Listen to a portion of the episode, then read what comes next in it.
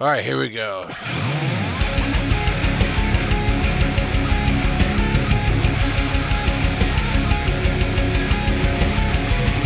right, welcome to Breaking the Panel, where we talk about all the awesome stuff, and then also Chris Wisdom, who sucks. Uh, so I am the Rock God Podcasting, Charles McFall. Uh, riding shotgun is Paul of House Clots. Yo, what up? And you know what? Is that going to change in a year? Is it going to be uh, House Schmid? Is that how that's going to work? No. No. Okay, just checking. And uh, Phil, Phil, just, just you know, he couldn't be bothered to be here. He- He's him and Dennis. They're just deciding not to stream. They're not going to show up for work. It's okay. It's fine.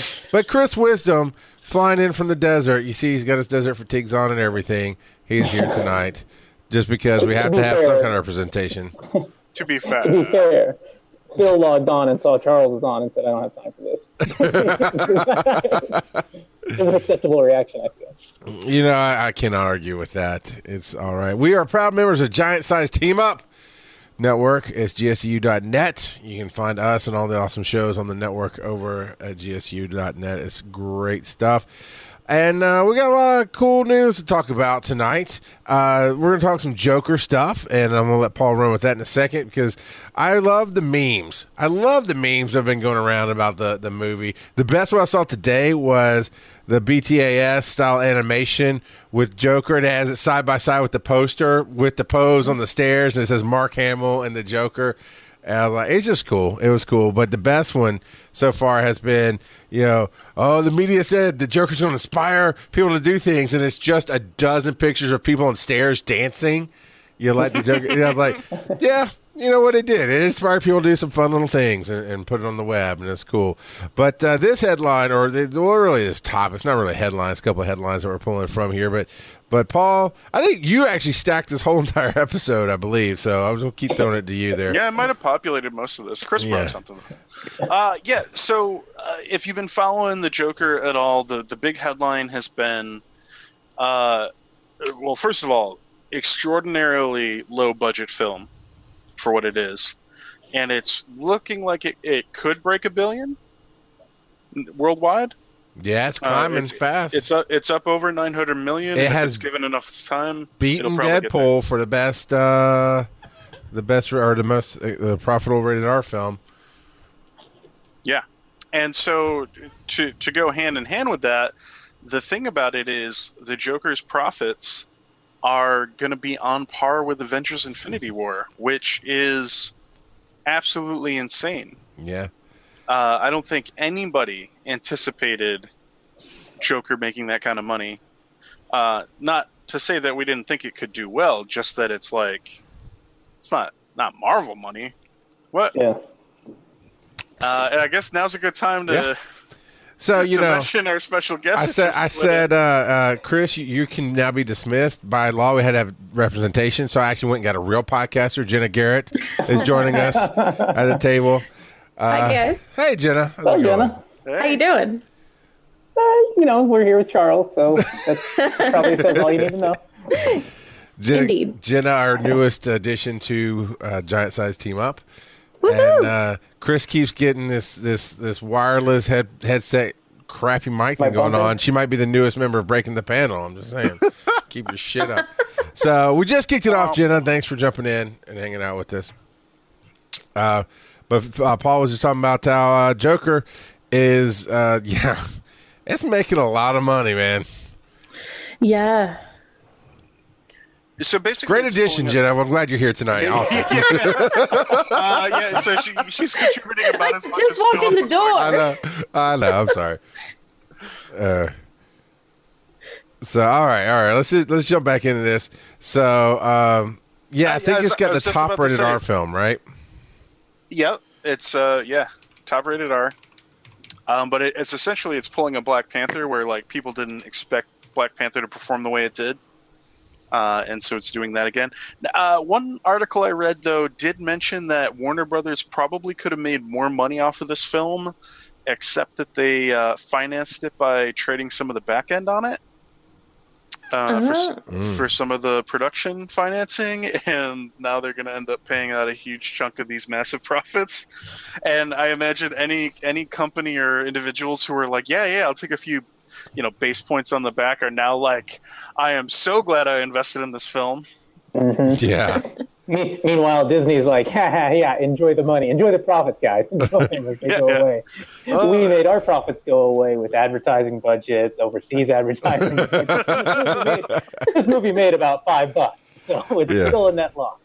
Well, they're also looking at Warner Brothers being like, eh, you know, one out of a couple dozen ain't bad. Enjoy some profits for once, guys. You know, I would not be surprised if some third level subsidiary of Disney is actually one of the back end investors of this movie. Because that's how companies do sometimes. You know, they'll invest in each other's companies to might as well make money if you're going to lose the competition, you know? Um, but yeah, we're at 856 million, man, and uh, running strong. It's going Off well. a fifty-five million dollar budget, and I I would be curious as to what their advertising budget looked like because it wasn't it wasn't crazy. There wasn't a big blitz. A lot of it was word of mouth, pretty small advertising. Um, I'm sure. I bet you the rule of thumb was it's it's typically what about two to three times production budget. I bet I bet it was probably still twice. I don't know that it would have gone three times, but I think there was enough out there that you probably I- see a hundred million was spent on advertising. I would lot of money. assume that. Well, so this this uh, slash film article puts the budget at around seventy million, and I I have heard production budget of as low as thirty something million. So I'm wondering if that seventy million isn't with advertising included. That's a really small budget, and I would think, think because I mean, it's not like I didn't see advertising on network Yeah. television and all, but I mean, I don't know what YouTube advertising is like because I know that's where I saw a lot of Joker ads was on YouTube. Hmm. Hmm. I don't know. Uh, the interesting thing, I don't remember if we talked about this. It was something that I was looking at a couple weeks ago, but I don't think we got to it. Uh, Jared Leto apparently was trying to flex his clout and get this project killed in its infancy, and obviously that didn't work out. Yeah, And and so this this movie being a smash success has to be major salt in the wound for him, because he's still apparently super salty about Suicide Squad. well, that and the whole Prefontaine thing. Like, he's can I can I get a movie for myself that somebody Yeah. else doesn't make another version of within two years? Yeah. oh man. Uh, but also to go along with this, in a more culturally significant fashion, uh, the iconic face paint of the Joker from this film has been showing up in various protests and demonstrations around the world. Uh, apparently, it's been showing up in Beirut. Uh, it's been showing up in Hong Kong, which we talked about recently in regards to Blizzard, uh, the the Hong Kong protests.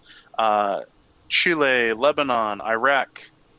It's people are grabbing the uh, the iconography, if you will, of the Joker, and kind of the message. I, it, I think it's kind of a flawed message, but I could see how foreign markets would like interpret the film differently and not get all the subtext. You know that it like it's he's not meant to be a hero. Uh, it's, it's something of a cautionary tale. But uh, yeah, it's there's pictures from all over the world from recent protests where the face paint showing up. People are using graffiti as well and holding up signs and stuff. Uh, like one of them was uh, they actually had face painting stations in Beirut uh, where they were painting a whole bunch of people's faces like that. I think that's insane.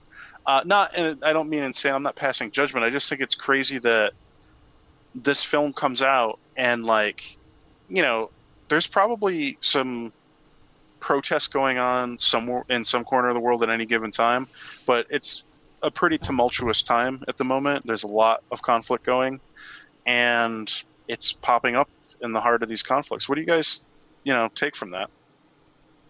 Burn the world. So- Let's do it. Charles, whoa, slow down, Galactus. But it's- it's- I mean, that's I, and I think that's that's a valid concern where it's you know the Joker's the iconography that you're grabbing. Um, it's not a it's not wholly different than the Guy Fawkeses you've seen since V for Vendetta came out Mhm. or, or references, um, but it's it's also not dissimilar to my brothers and sisters in arms as well as on you know behind the shield grabbing onto that Punisher logo, not fully comprehending what it means to to completely back that that iconography as a law Which- enforcement or military. What, what Charles? I, it just kind of goes to sometimes things become bigger. It, it boils down to our art is in the eyes of the beholder, right? Sometimes things become bigger than they are. And we know the story behind Joker. We know the comic history. We know a lot of the other stuff there. We know the subtext in the film itself. And we discussed that here on the show uh, that night uh, when we did the review. But what some other people may not get is what they put what you put into a movie is what you get out of it and they're seeing that it was somebody who was beat down right i mean Yeah. that was a definitely an obvious theme in the film and he was he, and he rose up and he resisted. And if you take the subtext away from it the the police doing whatever they're doing the the haves versus the have well no it really was haves versus have nots right? So you identify with the the people in the street during the film if you think about it they roughly did nothing wrong. You hear stories, you hear the blips around the him, but there and oh. those kids attack him at the beginning. But that's it. So what they're doing is, I think they're identifying with I'm that person in the street, and the haves are, are pushing me down, and he stood up against the haves, not understanding what we see about it. I don't think they're celebrating the Joker as a hero. They're taking this icon But and, that's and that's it the up. problem is because they've chosen to use that as their symbol without completely understanding the entirety of the message that goes along with that symbol, that face. And you know, for me, like the one thing that I've never been able to get away from with with this version of the Joker is from day one that I saw that face paint makeup. All I can think of is Pogo the clown, and that's John Wayne Gacy's clown. So for me, it's it's extra. It's, it's extra bad when you see this and you see this showing up around the world, and people are like, "Ooh, look at me! I'm John Wayne fucking Gacy. Let me eat some children after I do things." Oh boy. Uh. Ugh. I, you know, goes to okay. You go to the swastika. The swastika is actually based off a Hindu symbol for peace, and one man took it and changed the meaning forever. And that is such a mm-hmm. burned-in meaning that is worldwide understood. That is not a good symbol. But before that, if somebody came across and didn't know what it was, oh, that's an interesting symbol, you know. And or if you did your research, you know. And I think I don't know that that is all that bad that they're taking the Joker and doing it because the intent behind it is not. Again, with law enforcement, I'm with you, Chris. I see that on the side of a cop car, and I went, you know, I love the Punisher, but I'd never argue with Phil that he's a murderer. I just think he murders the right people. There's a whole difference there. But you're a police officer. It's not quite, you know, what you want. What do you think, Jenna? Yeah, I think ultimately uh, symbols have no power until we give it to them. So it's it's like the whole like the Rorschach masks in the new Watchmen. Have you guys watched any of that yet? Mhm. Uh, Rorschach didn't stand for any of that in the comics. He he didn't stand for any sort of racial supremacy. He stood for good versus evil. That was it. We So have took- that queued up for later, I think. Oh, oops, oops. Then I'll wait. We, No, I guess we didn't. I don't see it. It didn't quite make the cut. So, all right, Karen. we were Oh, talking okay. about it pre-show, but Yeah, we we didn't were. talk about. We didn't. All put right. it in the, Yeah. So I, I- I do think it's really interesting how we take these symbols and attach like our assumptions to them based on what other people have put behind them. It's also interesting how quickly the cultural wind can shift on you. Uh, so, like, let's take, for example, Winnie the Pooh. Winnie the Pooh is banned in China, mainland China, and it's used as a symbol of protest in Hong Kong, Taiwan, because the president to of China got a bee in his bonnet at some point because people were implying that he looked like Winnie the Pooh. Oh, they were not implying. There were memes everywhere know. making Yeah. him look like Winnie the Pooh. Oh my god. and so like and that so suddenly this uh, you know unassuming cartoon bear bear. i- is a symbol of protest against you know a dictator essentially you know? Is somebody that a lot of people are pissed off at. Similarly you know it, it happens uh, pepe the frog it used to just be a meme on the internet but has been subverted by alt-right you know fringe elements on the internet to be a sign of hate. Like it's it's a it's a dog whistle. It's a, it we talked about you know before on this show the the okay you know I, I can't play the circle game anymore. I Yeah, cannot you- play the circle game That anymore. sucks so bad. right, Jenna? and and and, and that's another example of something that it, like to 90% of the population at least here in the united states the okay gesture still means okay but to a certain subgroup it's a dog whistle of white supremacy and to another certain group of people who actually like read articles on the internet or bump into this stuff they're like oh that might be a symbol implying white supremacy. So it, it, it definitely muddies the waters pretty quickly. And i think that's the thing about like the joker is like using the joker iconography as your protest certainly muddies the water, waters pretty quickly. But to what you were saying earlier charles about it you know they're i think they are identifying with the haves are stomping on the have nots and that's what they're clinging to here is that it's sometimes it's time for the people to rise up and and make themselves heard Yeah. and it's i just think it's crazy that one this film is doing as well as it is and it's a great thing but also that suddenly it's a bit of a cultural icon Yeah. Well, then, sh- so when the, when wouldn't wouldn't it be the culturally responsible thing of Mel Brooks then to go ahead and, and re-release Men in Tights in theaters? 'Cause then you can have that have versus have not argument, and you've got little green hats and tights as your your, your cultural symbol Yeah. for change and, and fight the man. oh but i mean didn't they just make another robin hood movie didn't that do a good job oh crap Yeah, Nobody- I haven't seen it yet. I want to see it. Shut up. It came out when MoviePass was screwing me over. I couldn't go charles see it. nobody wants to see that because I want to see it. It's got uh, it's got Taron Egerton in it though. there you go, and Jamie Foxx. And, well, on Charles, I'm sure MoviePass took your money this month, so go see it. uh, I've been off of that for a hot minute. Um, i Yeah. am completely out of money uh, speaking of taking your money and running away, uh, so we got a shitty end to Game of Thrones because you know Star Wars backed up a galaxy load of money, and then that's gone sideways, hasn't it, Paul? Uh, yeah i kind of wish philip was here for this Yeah. uh, so as we Sorry, talked Jenna. about no, no, no, no. I am, I am delighted. Yeah. To be, to be clear, I'm We know. delighted that we've replaced Philip with Jenna for the evening. Aw. However, getting to dump on Weiss and Benioff and talk about Game of Thrones is my favorite jam with Philip because we, we're both on the same page, and Chris too. Uh, but yeah, so basically, we talked about this earlier in the year. Uh, the last season of Game of Thrones was not well received. And it, the prevailing theory for a lot of folks is that the Weiss and Benioff kind of phoned in the writing and wrap things up quickly because they had ambitions to move on to a new project. Uh, one, probably a bit of fatigue. They've been working on this project for the better part of a decade, and it is.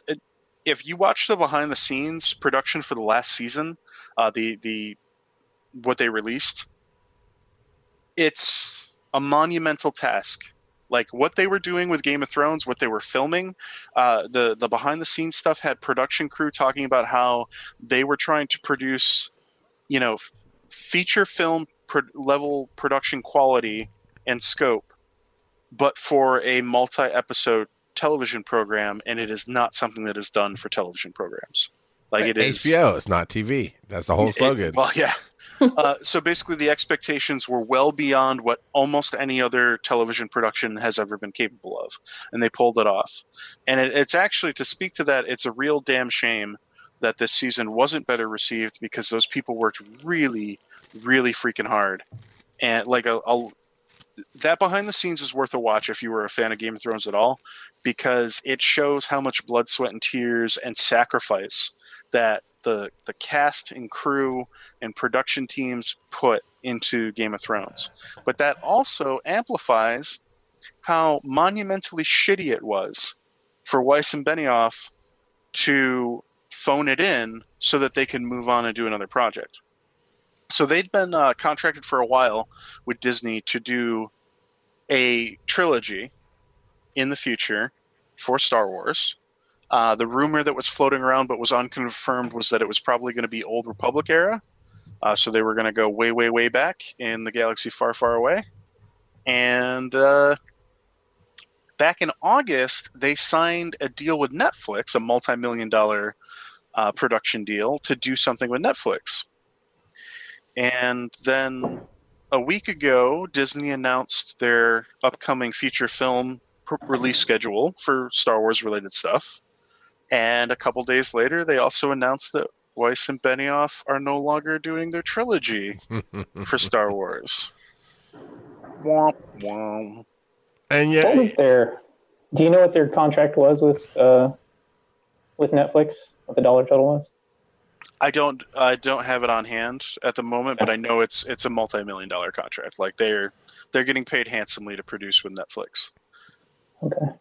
So to that effect, the prevailing theory here is that Disney has probably had them off this project for a while, but they let them save face. You know, because we know, uh, particularly with the James Gunn thing, Disney Disney fired Gunn because drama was brought up about the prior tweets, Mhm. and then based on the way Gunn responded, they decided to hire him back within a couple of weeks, but they waited months to announce it.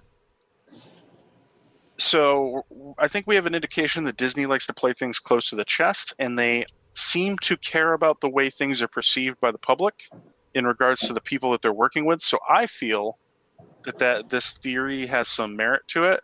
That after the fallout from this last season of Game of Thrones, I'm get, I'm betting people at Disney were kind of like, oh, I don't know, maybe this was a mistake, on the back of the fact that Solo was a huge flop, uh, that the Last Jedi has been so controversial and divisive, and that basically Star Wars is in a real.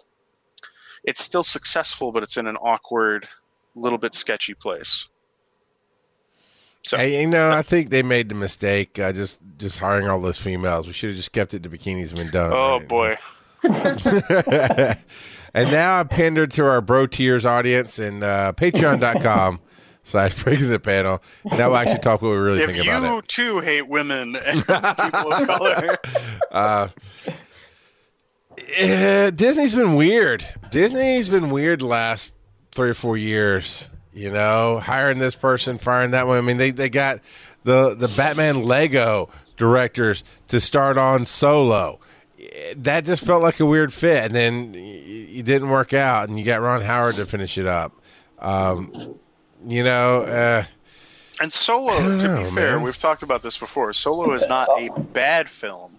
no, it's it's It is a flawed film, and it is also a film that you can you can see the suture marks of two different creative directions being involved. You know, you can definitely see where things were stitched together and uh, and fixed up.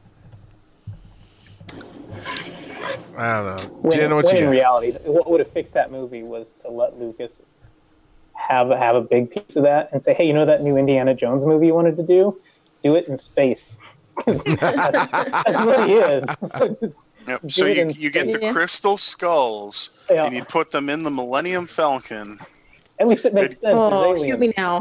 and then you just Please shoot me fly it directly into the No, sun. no. Smuggling Oh, yeah. snakes. Yeah. You fuck Yeah. up the Kessel Run real hard into that big giant monster thing. Uh, I gotta Did you say, see what Kathleen Kennedy said about the Benioff and Weiss thing?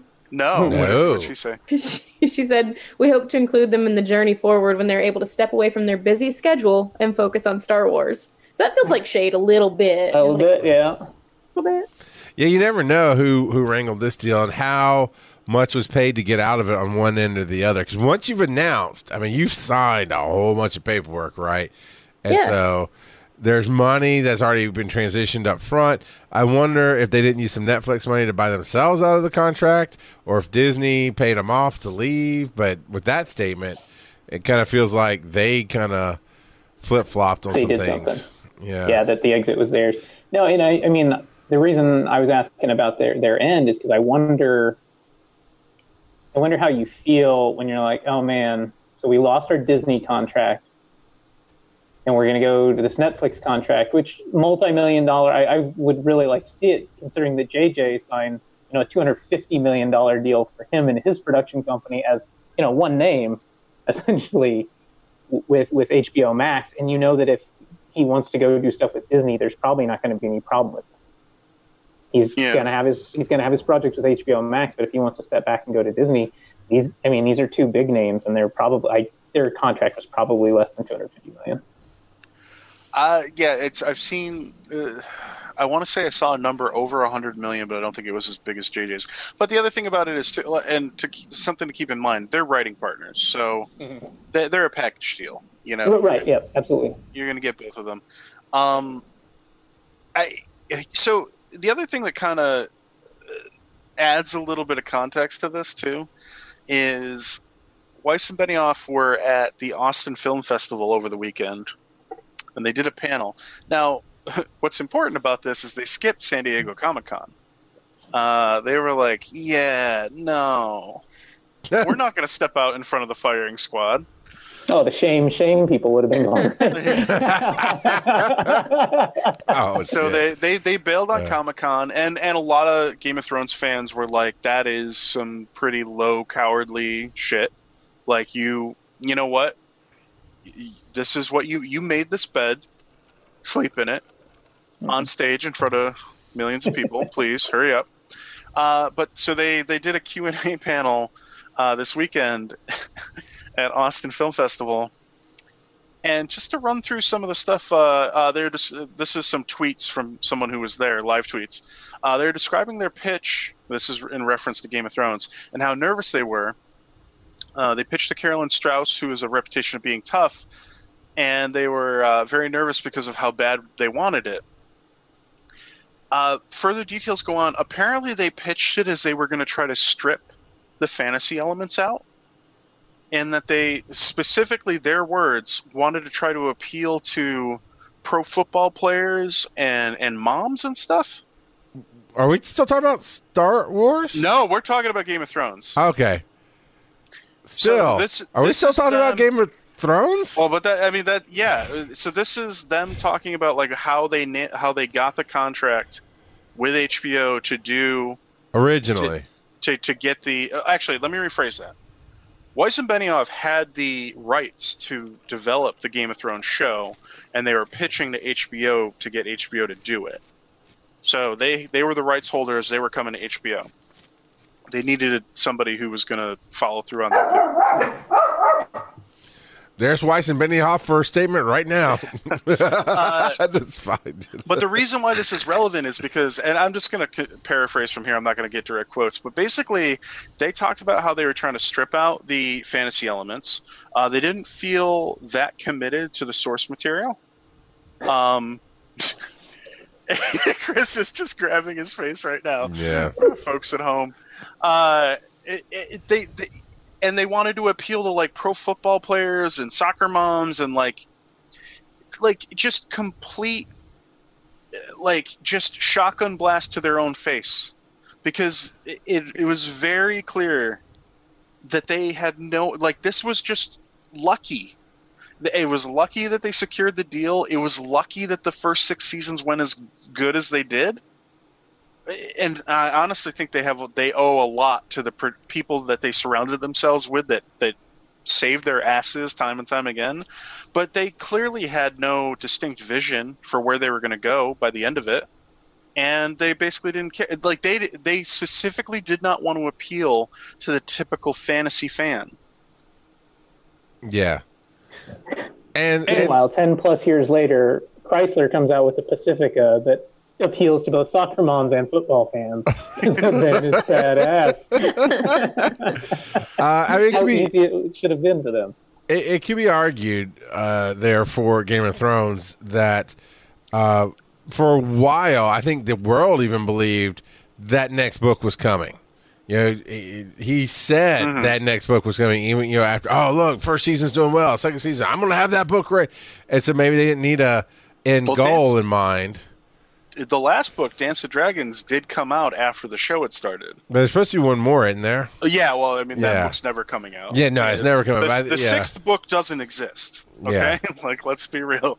Uh, it, it's yeah, no, and, and that's that's another thing is they somehow convinced George R. R. Martin that they would be good stewards for his baby.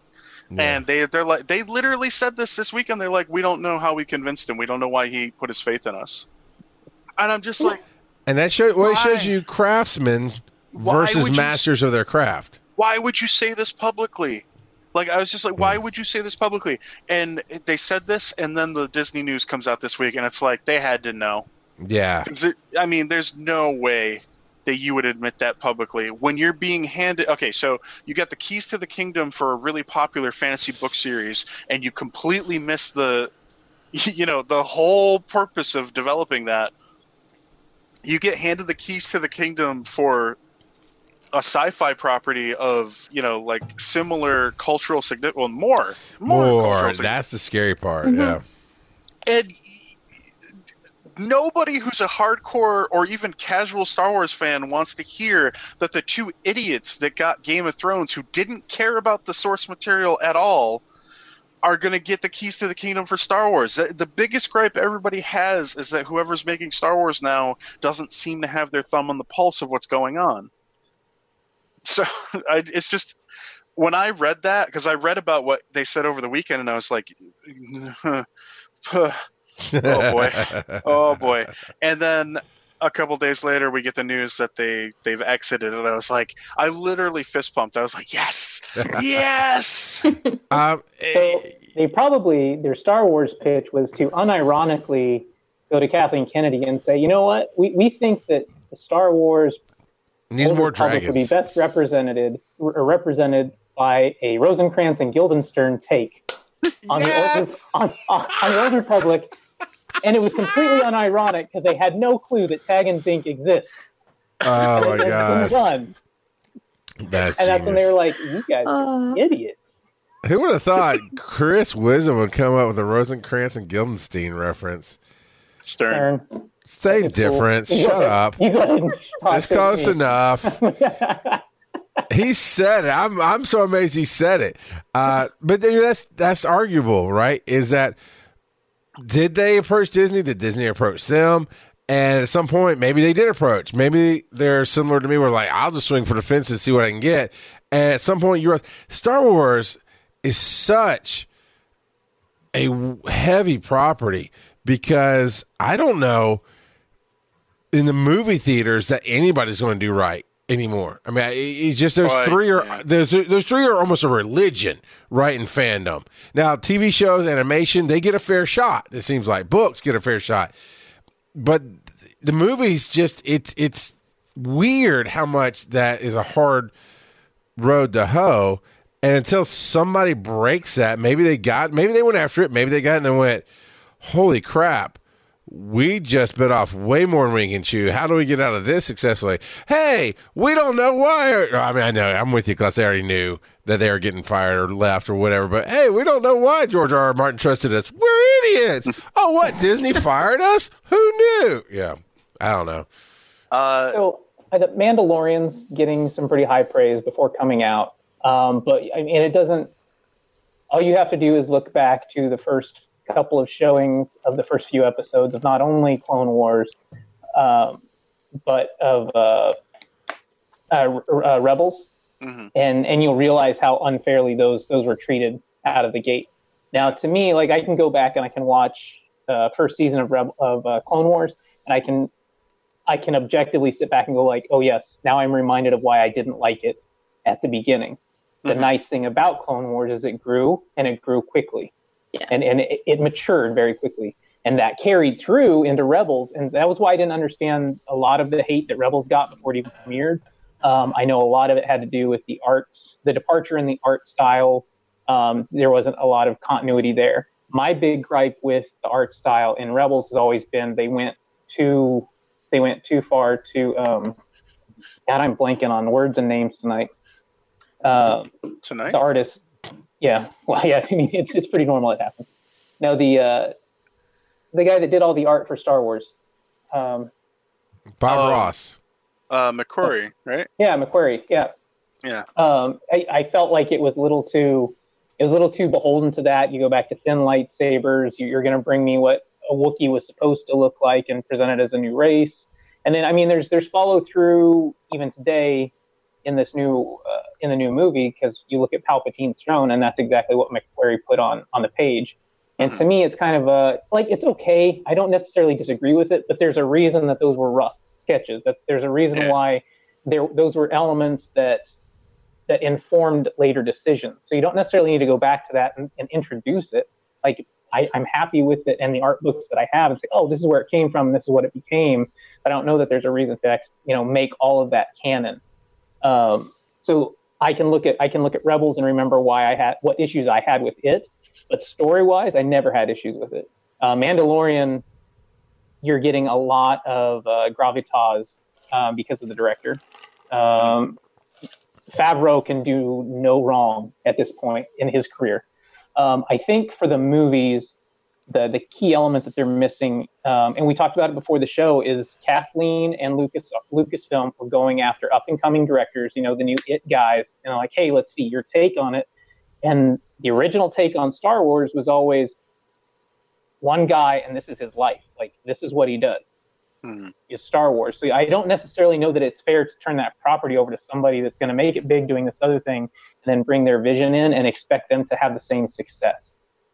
You know, especially knowing that they're going to be off to another project later. Because you look at you look at George Lucas and it's what Indiana Jones and Star Wars is the main thing, unless you want to talk American Graffiti.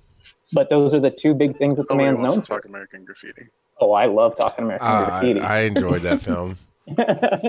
Jenna, how about you? You got any strong feelings about all this? Um, only about like the Weiss and Benioff. I they they may not have wanted to adapt the original source material to begin with, but they did a great job of it at first Mm-hmm. until they didn't have source material to adapt. So I would trust them to like adapt another adapt a Star Wars book, Yeah. sort of, sort of trust them. Um, so yeah, I don't I don't really know. That's I think so. I, I think a couple of things are going on right now. I think we Disney is reassessing their strategy because one of the things we know is we have the upcoming uh, Obi Wan project that was originally going to be a film. It, they pivoted into a series. I think that's the right play. Yeah. I think that Disney's realizing that maybe trying to do these big tent hole tent tent hole tent pole. tent Well, Disney's definitely dug a hole with their yeah. these tentpole pictures every year on top of everything that they're doing with Marvel and everything else that's out there is probably a mistake. And I think that's the, I just I genuinely think that maybe it's time to just cool it on trying to pump out Star Wars movies every couple of years and slow down, slower roll. Because arguably the best stuff that's been done in the last 20 years for Star Wars has been television shows. Because Clone War, Clo- well, Clone Wars got there eventually. Rebels got there. You know what I mean? So like it, there's been some quality there, and it looks like Mandalorian could could be something exceptional. Uh, that said, I did love Rogue One, and um, I think if that had been done as a miniseries, it could have maybe even been a little bit better. But it was perfectly fine the way it came out. Um, but I think Disney is really reassessing their strategy. I think they need to find someone like what Weiss and Benioff were for Game of Thrones. They need someone who's willing to say, "I'm going to carve off the next five, six years for you." So you're going to put me on contract, you know, and I'm going to come. You're going to pull a Peter Jackson with Lord of the Rings. You know, I'm going to come in with my production team. I'm going to focus on this and only this. This is the only thing we're going to work on, and we're going to just make sure we get this as right as humanly possible. But I do think that the the big issue right now is nobody knows what direction to go with the franchise because the the efforts of these new films have fallen flat. Uh, if they go back to the old Republic, how beholden are they going to be to say the, the, the quote unquote canon from the video games? You know the the uh, Kotor, Kotor two, Uh, I'd love to see a Kotor movie. the SWTOR MMO? Like, are we are they going to use all of that canon? Because there's some good stories there. EA did a fairly good job with it, sort of, because they they really dropped the ball overall with um, the MMO. But there's some good story elements there, like the Darth Revan stuff. For anybody who knows what I'm talking about, they're probably nodding their head right now. Like if that was done right as a television show or some films, it could be do- it could be pretty dope. Uh, so I think they're really reassessing, and I think that's the right play. And I think they need to slow down. I think a lot is going to hinge on the Mandalorian. Well, and I think I don't know that they're going to necessarily look at it in the context of slowing down, but they own the movie theater. The next battle, the next battlefield is streaming, and they have got some competition to stomp out, and they're Yeah. they're that's what they're gearing up to do. Well, you can uh, see with yeah. So I, the full broadsides right now. With, exactly. So I mean, it's we we hear about the shows that are in development for other streaming services, but the ones that, that Disney and you know by extension Marvel and what what they have to offer and what's about to come out, there's not a lot of competition that's going to happen there. Now, the people over at Pirate Bay, they're going to be happy. they're going to be happy. Uh, the other thing to keep in mind in regards to Star Wars is is we just also recently got news that Kevin Feige is supposedly looking at working on some Star Wars stuff too. Now he's also suddenly the creative director at Marvel as a whole. You know, not just the the films, but like as as Marvel as an entire company. So I don't know if that like I, I don't. I, does did he clone himself? Is he Palpatine? like that's what I need to understand because like this dude does way more work than is humanly possible because he's he's got his finger in way too many jars. Uh, but yeah, I mean, if he's gonna come in and maybe help right the ship for Star Wars, that could be potentially really promising. He might not be helming a film or a series or anything like that, but he might be like, hey, this is the strategies we've employed with the MCU this is what you should probably try to do with Star Wars. You know, here's some basic framework that could be really beneficial. Uh, and also, that makes me wonder if because he's taking over over at Marvel, and Marvel's been doing some pretty successful comic books, Star Wars comic books lately, maybe that has something to do with each other. So maybe that's a direction they're heading in, tapping into that material. Yeah, and that, and that is the question. I mean, we, we're focusing on Weiss and Benioff, but the real question is who's next? Mhm. Where are they going to go? Are they going to see how the film does in December, and sure. then then maybe just like we saw with Solo, where it just didn't do as well. All of a sudden, they shifted hard and fast, and and it went from we're putting out these movies twice a year to well, we're going to roll that back. Uh, You know. How about though, Paul? How about we get uh, Amy Sherman Pala- Palladino to come in and do uh, Jedi Girls? That would be that'd be a series I'd watch. You know, just as he's holding his face. Uh, Melissa McCarthy returns as a, a, a chef to the stars, as it were. You know, galaxy Stop stars, it. and Uh, Jenna, you look like you had something to say a second ago. If Ke- Kevin Feige did like a Dr. Aphra series, that would that would just be my fucking jam. yeah, Aphra's just pretty sweet, yeah. and her uh, her murder droids. Yes. Yes. And Triple Zero are the best fucking droids ever. Whoa, whoa, whoa, whoa, whoa, whoa, young lady. Look, They love stabbing people and poisoning. HK forty seven and HK fifty one. Let's settle down. Let's settle down with bold claims, okay? Like they're okay for you youngsters. Youngsters. I, uh, I have not heard a single IG88 mentioned in this conversation. because IG eighty eight is pale in comparison to my favorite hunter killer. the Punisher. No, no, no, Oh. no, no. No, no, no. no. We're, talking we're talking assassin droids. Sit down. You're, you're speaking a language I don't understand at this You're out of your point. oh, I need to hit the SAP button to understand what's going We- on we are- right now. We are at a third grade level now, Charles. You can't keep up. Gotta get yourself a beta fish, my boy. Anyways,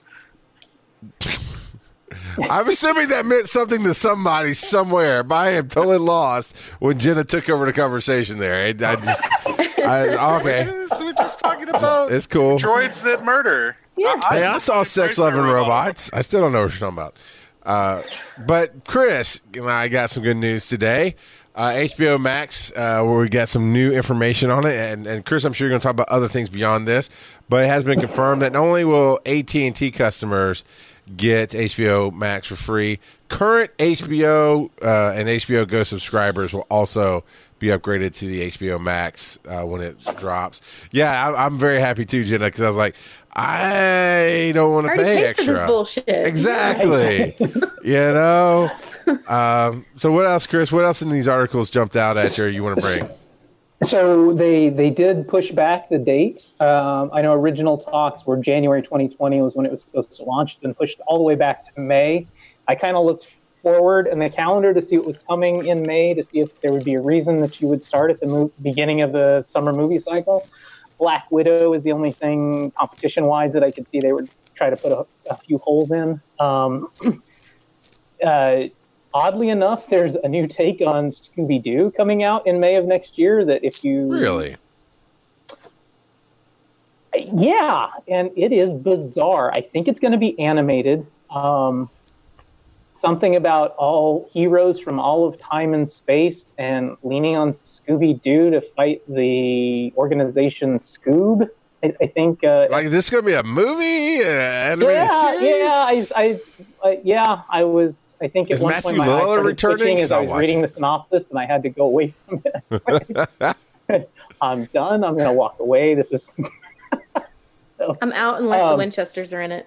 Yeah. See, Jenna's and now, got but me. now we know they've got they've got some real experience in bar fights.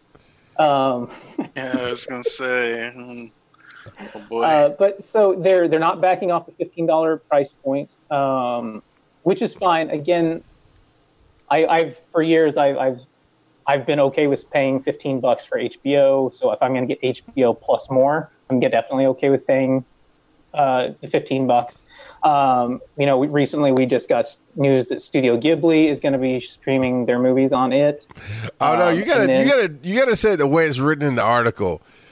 Is Studio Ghibli representatives came out in Japan, I believe it was, and said our movies will never, ever be on a streaming service. And like a day later, Warner Brothers went, "Hey, we've got the exclusive rights to put this on HBO Max." Uh-huh. Yeah. I was like, "I'm glad it's on HBO Max," but that was weird.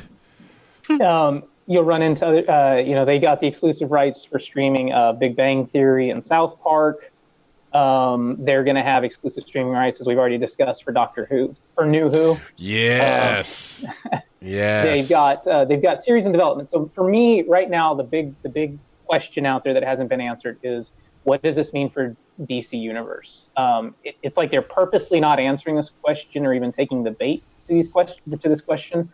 But when I get the news that they're going to be working on a series for Green Lantern and it's not going to DC Universe, it's going to HBO Max, hmm I'm starting to read between the lines. I'm like, there's only one reason you do that. You do that because it's going to be integrated into HBO Max, and I think it should. Yeah, Um, but we still haven't been getting confirmation on that, and I don't know if it's because they don't know how to integrate these two different types of services into one. Or they might be kind of breaking it. The DC Universe media will go into Max, and then we'll get a standalone. Or then the DC Comics will go back to Comixology or something. I suspect there might be two things at play here. This is this is just me spitballing. The first is I'm willing to bet that they have distribution contracts in place based on the current service that they had set up, and that they have to wait for those to either run their course or hit a, like a buyout period or something like that to do the roll in. And so they literally like if that's the case, they just can't talk about it. Like Mhm. they can have plans in place, but they can't talk about any of it until they've reached a renewal period or something like that. Uh, the other thing uh, is they it's from a financial perspective, it's in their best interest to try to keep as many people paying for the existing DC service as possible until this is up and running, anyways, Mhm. uh, and then hopefully slide them over. So I, I expect that if um, I think we'll see a roadmap update somewhere close to around the time that HBO Max is ready to launch that is either going to say this is when we're going to roll in these DC features or it's going to be a now we're ready to tell you that all of this stuff is going to come. They're- They could also very well just be sitting on it and waiting for the time when they need the boost. Mm-hmm. Because because that's the other thing is like the these production companies now are very aware of how effective a big media boost is for them in getting people to sign up And so, like, they're all jockeying with each other to try to find the perfect window, the perfect moment to announce a big thing that boosts the signal for their service. Uh, Disney Plus just did that a couple weeks ago when they announced all the stuff that's coming out at launch.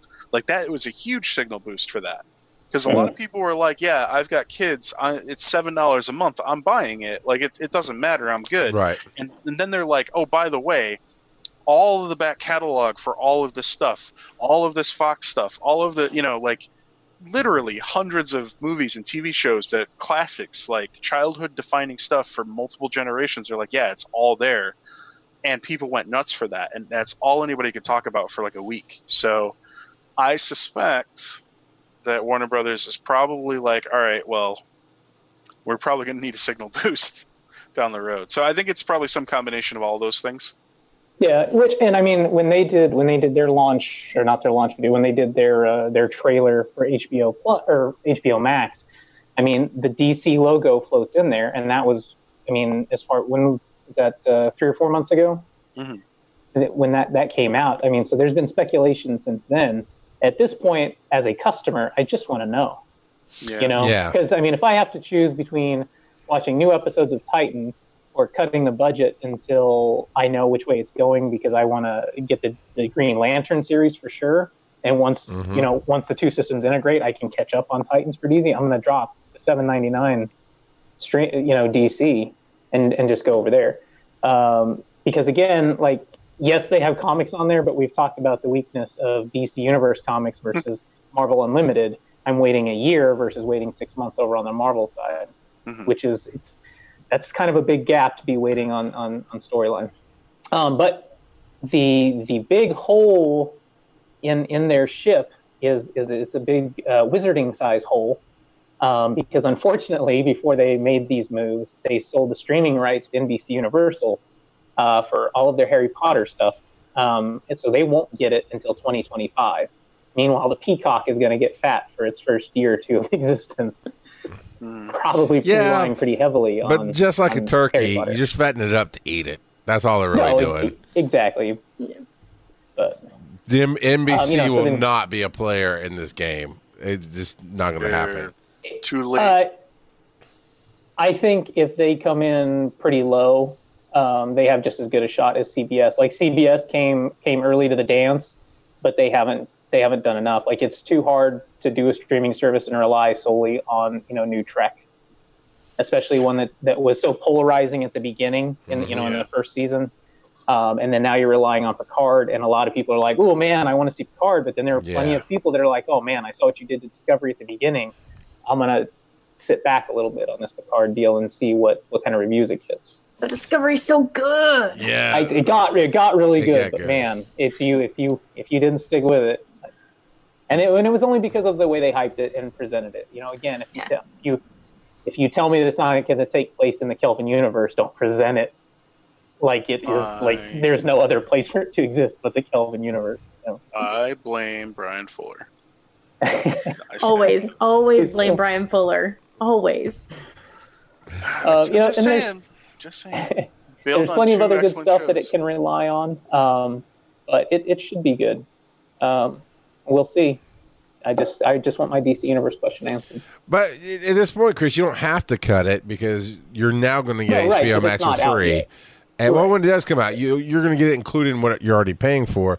Um, so yeah, So- I- No, right. So I'm already paying the fourteen ninety nine, but this would allow me to cut, you know, seven ninety nine out. yeah, And well, if you know it's it's coming for sure, yeah. Can you guys explain that? Uh, like, so for example, I'm an AT and T customer for my Mhm. wireless phone. hmm Mhm. I'm going to get HBO Max for free as You part should of be getting HBO now for free. Well, yeah, but I don't use it because you know. But I mean, like the, this full service that's going to be included in my. That's what the For article for the says. first, for, for one year. Yep. When Yeah. it once it's once it drops in May, you'll get it for, for the first year for free. No, that's pretty phenomenal And for then- a year. That's then we'll have to see with the HBO because that's my, my sense always was you're paying for HBO already. Uh-huh. Why would I have to? So like when HBO Go came out, HBO Go is tied right to HBO. So if you have that subscription service, you get HBO Go. HBO Now is that standalone service that if you don't have HBO, that's the app. So there's a two different apps, but they have the same content, the same look, from what I understand. It's just two different login services, essentially. Uh, so I'm wondering after the first year how they're going to do HBO Max for the current HBO customers. Um, Uh, I would suspect that HBO Go is probably going to get phased out eventually. well, yeah, it should. And I- This should replace it. I always that. thought it should have. Yeah, I always thought it should have once once now became a thing because if you don't have a ca- if you don't have a cable company, it's not like you're gonna it's not it's not like you're gonna plug your phone into the wall to get access to HBO through HBO Now, right? Right. So you're, you're going to stream it on your phone and maybe throw it to your smart TV or, or, or an app on your television. You're going to use that that online. Well, yeah, thing. like So Roku's if you got have now it- and Go. You just have to pick which one right, you right, log in right. with. Yeah. And it's and it's ridiculous that they both exist the same way. Like, how, what could they be doing with that capital by shifting, eliminating one? And That's shifting got to be back? a contractual thing as well. It's almost like Warner Brothers really doesn't know how to walk around without shooting themselves in the foot all the time. they, they, they are absolutely 50 million ways to die in the desert or whatever they're that the they're that Eric Andre meme where yeah, where he guns down. Down- Yeah, it's just like, it, it, why would you do this?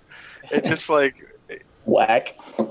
whack. Now, uh, you know, Chris, I know you do read the digital comics, and you've definitely voiced your complaints about how DC Universe has worked. Uh, Jenna, you're a big comic book reader, but do you do the digital and or the DC Universe? Uh, I tried to do DC Universe, but it, it is difficult. So I just get everything on Comixology. But I have to say, the time period for DC Universe getting books is occasionally a lot fucking better than waiting for DC's trades. Mm, yes, this is true. Yeah. Because that is the most infuriating thing in the world.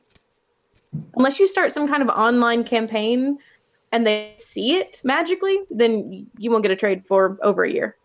No, it, you know, and sometimes though, when I look at what the tra- the trades that people are asking for, like I saw one today, there was a a really awesome steel cosplay that that I saw online, and somebody's like, "Oh, this cosplay is awesome." Somebody needs to send this to Shaq and say this is how it should have been done. And then somebody was like, "DC needs to release steel trades," and I'm like, "You can literally go to a comic book store, get go into the back bins, and pay." Three percent of what you would pay if DC released a steel trade paperback. Yeah. Just buy the single issues and have them. Yeah, like five cents at Second and Charles. Come on. Yeah, exactly. They're all in the same box. I, exactly. Yeah. I mean, I, I I know comic shops in, in my area that do it by the pound when you're talking those '90s those '90s books. So, By the pound. I'm coming by the there. pound. Coming Wow, there tomorrow. that's I got the vapors. It's fine. Okay. Um, I, I am. I am excited about HBO Max, and and to me, HBO Max is being a little more clear about what they're doing now versus Disney. Because originally Disney came out and said there will be a package where you get the Hulu and you get the Spotify, da, da, da, da. and I've been waiting to sign up because I didn't want to know how it's handled because I got Spotify Premium, I've got Hulu Premium. I don't need some basic ass package. I already have that through Spotify and a, a free basic Hulu account that I can't use. I can't even give it away. You know, so I, I was waiting, but I'm probably going to go ahead and pull the trigger. But Disney has changed their messaging ever since they made that announcement of the content to where you just go to their page and all it's pushing is Disney plus Pixar plus Star Wars plus Nat Geo and there's one other. Nothing about packages. Nothing. Just buy this for three years at sixty dollars a year. You know, knock yourself out. Like I don't want to because I want to know how the rest of my stuff is going to roll. Chris and I were talking about packaging. It's like bundling is not a bad idea. Is bundling shit you don't want? That's cable did wrong. Yeah, I don't give a shit about your phone or your cable TV, but I already have the stuff they're talking about bundling, except for ESPN and this whatever.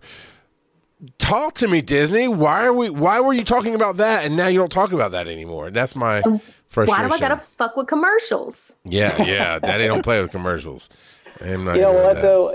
The the news that Disney does release, it, it's a salve on all those wounds. Like between the Mandalorian preview and the the new uh, Jeff Goldblum travel show that's going to be on on that. Oh like God. my vesicles are empty, and I don't See, know when the Chris restart. Wisdom's just a Chris Wisdom's just a drug addict. It's like I heard you did this to me. Oh, you're gonna give me some more crack? Okay, I'm good. I'm good. So, And all right, sit there. so my wife doesn't listen to the show, so we don't have to worry about her finding out that I'm telling this story. Wait, should this be a story for the patron in the yes. middle? Tell us more about your vesicles, Chris. Come on. oh, I'm about to. So I, I got I see. I see the uh, the ad pop up for this the Jeff Goldblum thing. I, I can't remember where I saw it, and I watched it, and I was like, oh my god, this is amazing. So you know, I've been away from home for about two weeks. So I I, I messenger my wife, and I just sent her this message. I, I was like, "Are you wet right now?" Chris, Chris, I think I'm allowed. I just too much she, gives, she information. sends me this message back. She sends this message back. She's like, um, no, ellipses, and then a question mark. And I'm like, would you like to be? oh my God, Christopher. so she just she just hits like another ellipses, like waiting to see where this is going. And then I literally send her the link to this. I mean, at least she knew what she was getting into when she married you. I cannot imagine you're a different person a, now. a, a Jeff Goldblum related fetish in your relationship that we should all know about? It's Jeff Goldblum. I mean, come on. Well, fair. Does she did she watch a lot of Thor Ragnarok while you were deployed?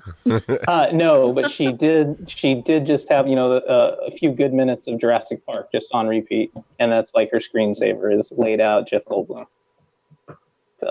So, On that note, I really need to take a break right now. So we're going to come back in just a minute. And after we come back, we've got some gaming news and some other stuff going on. Uh, so stick around. Mike here, editor at large at the Giant Size Team Up Network. Patreon.com slash breaking the panel. That's where you go to support the show. We know you like to listen in, but will you support? A lot of your fellow listeners do, and we deeply appreciate it all the way deep down in Phil's grinchy little heart. One of the perks you get by supporting us on Patreon is behind the scenes access to the show every week. We record on average about a half hour before we start the show. Then we record everything we talk about during the mid show break and the post show wrap up. And you know you want to be in on that. It gets weird sometimes. And the only place you get that kind of access is at patreon.com slash breaking the panel. Support us if you can. Any amount is perfect. And any minute now, we'll get back to the second half of the show. See ya. All right, so we're back in, and a few things I want to address before we get on to the gaming stuff. We were talking about Spotify. We are talking about stuff uh, in the Patreon break, so you can check that out. You get the I'm gonna go pee. I'll be back. Of course, of course, he does that. Uh, but um, you can check that out patreon.com forward slash breaking the panel. Uh, you get the full video unedited and everything that we talk about in the breaks and so on and so forth. Uh, but if you have Spotify Premium right now, uh, they did this last year. They're doing it again this year. Thanks to Tony P. Henderson for telling me about it and hooking me up because he knows I use the Spotify Premium. Uh, they are running a, a program that if you sign up for Spotify Premium, uh, you will either family or single, you'll get a free Google Home uh, speaker, the Google Home smart speaker. It's not the newest one that's about to come out, so I guess Google's probably helping clear the shelves for that, whatever. Uh, but you don't have to sign up for anything new because a lot of times these are well, existing customers don't get it. Nope, you just go right to the page. And uh, it says, "Hey, sign up and get your Google Home." And you click it, and it asks you to sign in. I signed in, and immediately went, "All right, fill out this information and get your speaker." And I actually got confirmation today that my speaker is shipped. So if you happen to have Spotify Premium or you were thinking about it, eh, you get your little smart speaker for free. I mean, it's a 24 $30 speaker, whatever, but free is free, man. Uh, then the other thing is, uh, you know, we got some feedback uh, recently about how the show's going, and I heard a lot of blah blah blah blah blah. Mrs. Allen still listens, blah blah blah. So, hello, Mrs. Allen. It's been a while since I said hi to you. That's all I wanted to do. Yeah, apparently the Allens don't appreciate my clickety clacky. And on that note. I mean, in, in all reality, I, I should be the godfather of their child. I'm like the Splinter to to uh, his, not yeah Splinter to his Leonardo, but you know I haven't got the official Tried- paperwork yet. I'm just saying. Tread carefully, boy. I mean, I'm the reason. I'm the reason they met. Don't don't make You me know? call you despicable. Coppola. Uh, Okay. Speaking of the speaking of the Allens, I do need to thank our our Australian friends because they did suggest this to me. Oh, it's been a few months ago, and I was talking about, hey, what kind of crap do you guys eat in Australia besides you know Vegemite? And they were like, oh, you got to check this out and this out. And I hadn't seen any of it in stores, and my local stores started carrying Tim Tams. oh yeah, those are good. These are friggin' amazing. These are friggin' amazing. So, uh, Frank, I know you're going to listen, and Ms. Allen are going to listen. Uh, yeah, thanks for you know making sure that America gets these as well. Like the royal you. Uh, Well, maybe I shouldn't say that. I know how you guys get about royal. we don't care. We kick their asses out. But So, uh, but thanks, thanks for listening and feeding back, and uh, yeah, that's really cool. All right, so Paul, you you brought a big heavy back end for us. What All right. Well, so this is actually a bunch of different gaming stuff that is kind of lumped together. Uh, some of it is a continuation of prior conversations we've had, but basically, I lumped it together because I think, I think I'm going to make a bold prediction here. I think the gaming industry's in a rough spot right now going into this holiday season. Uh, the first story is we have confirmation that three significant veteran game developers at Blizzard left in the wake of canceled projects. Uh, the uh, former, uh, the first one is Dustin Browder, former director of Heroes of the Storm and lead designer of StarCraft 2. Eric Dodds, the former director of Hearthstone, and Jason Chayes, former production director of Hearthstone, all left their positions when a StarCraft first person shooter and a mobile game were scrapped. Uh, Blizzard wanted to channel those teams into development of the much anticipated Diablo 4 and Overwatch 2, both of which are expected to be announced at this year's BlizzCon. So, BlizzCon is this weekend. Uh, this is an exciting time to watch Blizzard because they have heaps of shit piled up against them this year. Uh, earlier this year, Activision Blizzard took a lot of heat for laying off over 300 employees.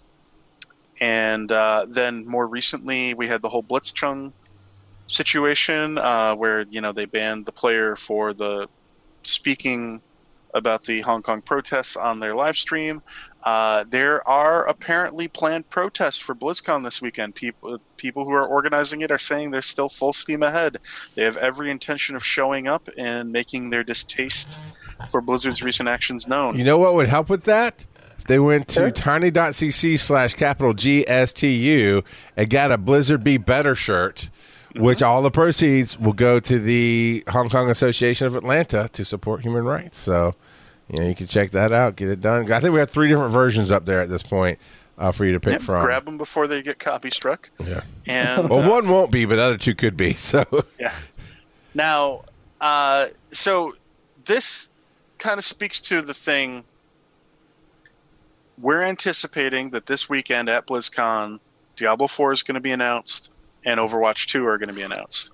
Um, Diablo 3 was contentious to say the least.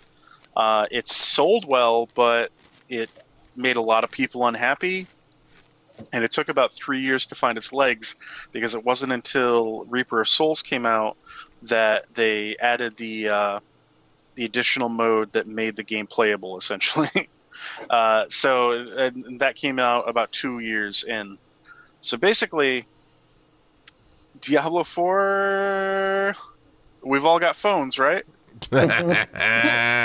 uh, last year they took a tremendous amount of heat because they announced Diablo Immortals, the mobile phone game, uh, and when people were like, "This is is this a out of season April Fool's joke?" Uh, the new red shirt guy, uh, their response was, "You all have phones, right?" Yeah. So, uh, well, let's just say that the Diablo community are very tentative about what they're going to support, and it's going to be really interesting to see what comes out of Diablo Four. Overwatch 2 is purportedly going to be a PvE focused experience. So basically, that there'd be no reason for people to stop playing or supporting Overwatch for its current PvP focus, but that Overwatch 2 might actually just be like a standalone player versus uh, AI type experience. Blizzard hasn't announced anything interesting in a long time. Uh, their last couple of releases have been pretty lackluster. Uh, they're pretty much getting criticized across the board for being pretty crappy about their updates to current properties. Uh, like the latest WoW expansion that came out last year, kind of bombed hard. Uh, Overwatch is in a weird position right now. The Overwatch League is popular, but interest in the game has been waning for a while. Obviously, Diablo, Diablo three came out in 2012. It's been seven years. It's time for another entry in the franchise. If they announce it now, it probably won't be out until next year. So we're And by next year, you mean like 2021? Possibly, I don't know. we'll see. Uh, so Blizzard is something to watch this weekend. By the time anybody listening to this hears it, you'll probably be in the middle of the weekend or early next week, and maybe the Fallout will have already happened. Sorry, Fallout. Uh, Fallout's relevant because, uh, well, Mm. I don't have it in Is the it? show notes, but let's speak to that. Bethesda just stepped in the shit. Uh, they announced some. I don't have all the details on it, but they announced some really wildly unpopular uh, updates for the Fallout series, Fallout 76, and another Fallout game, I think, uh, where they're adding a whole bunch more microtransactions, and people are like, "You, you suck." 4K. and they announced it at the same time as Obsidian's The Outer Worlds released, and everyone's like, "Fuck yes! Thank you for making a Fallout game that we want." Because it's basically everything that New Vegas was and what Fallout could be, but now it's its own IP made by Obsidian rather than Bethesda. And yeah, Didn't Obsidian? Crap, they didn't do the Fallout series. They did. Uh, they did Fallout New Vegas. Did they, uh, but before that, they did um, uh, Neverwinter Nights or something, right? They, the Obsidian.